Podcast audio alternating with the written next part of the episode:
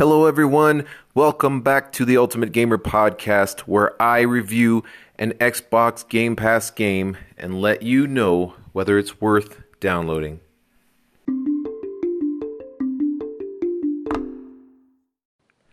What's up, people? Today I am reviewing Streets of Rage 4.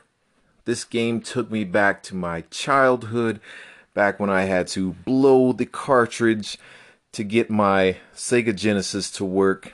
I actually didn't have a Sega Genesis when I first played this. I was playing it at my cousin's house and I was amazed at how much fun I was having and that we could play together. I think about two or three of us were playing together, but we were having a ton of fun. So this game took me way back. Okay, so if you've never played any of the previous Streets of Rage games. It's a 2D side scrolling brawler. There's a three dimensional, quasi three dimensional aspect to it, but it's mostly 2D and it's a brawler. You go around and you beat up thugs, but it's pretty fun. Streets of Rage 4, I had a ton of fun playing it. It is definitely worth a download. It's not going to be something that you play forever. There's no RPG aspect to it. I didn't find myself being able to upgrade any moves or acquire any weapons or gear.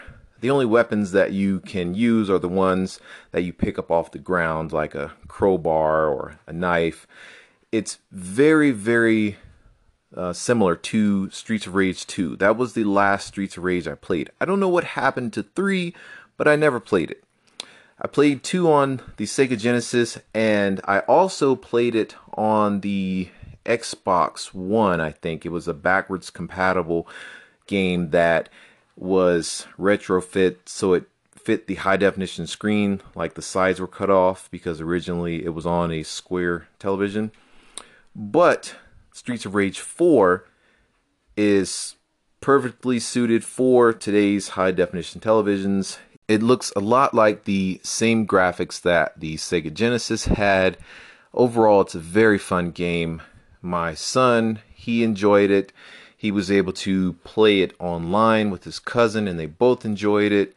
So it's very kid friendly and fun. Like I mentioned before, it is repetitive you're going to be mashing your X button if you're playing on Xbox One quite a bit. There are some special moves you can do if you acquire them, and they're uh, kind of a new aspect, something that wasn't on Streets of Rage 2. But uh, like I said, Streets of Rage 2 is my only reference. But Streets of Rage 4 is fun. What made me keep playing it was the fact that I unlocked a player. You started off with four players.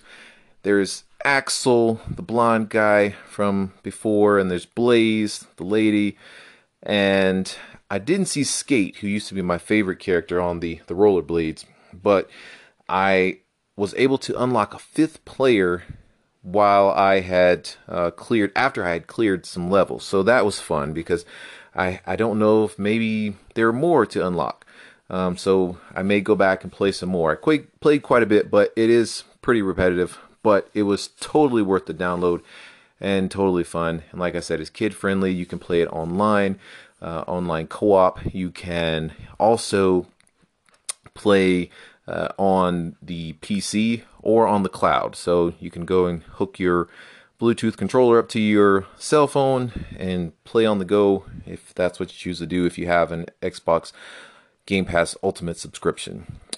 So go download it it's a decent sized download, about 5 gigabytes, and you'll have at least a good solid weekend of fun. So have fun with that. Later.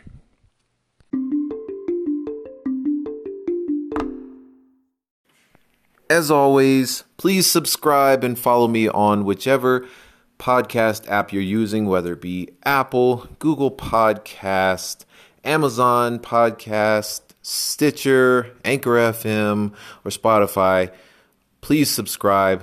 Listen to my reviews. They're usually pretty quick and informative. So Thanks again for listening. And if you'd like to play with me on Xbox, you can reach me at Jermworm55. That's my gamer tag. That's J E R M W O R M 55. All right, have fun.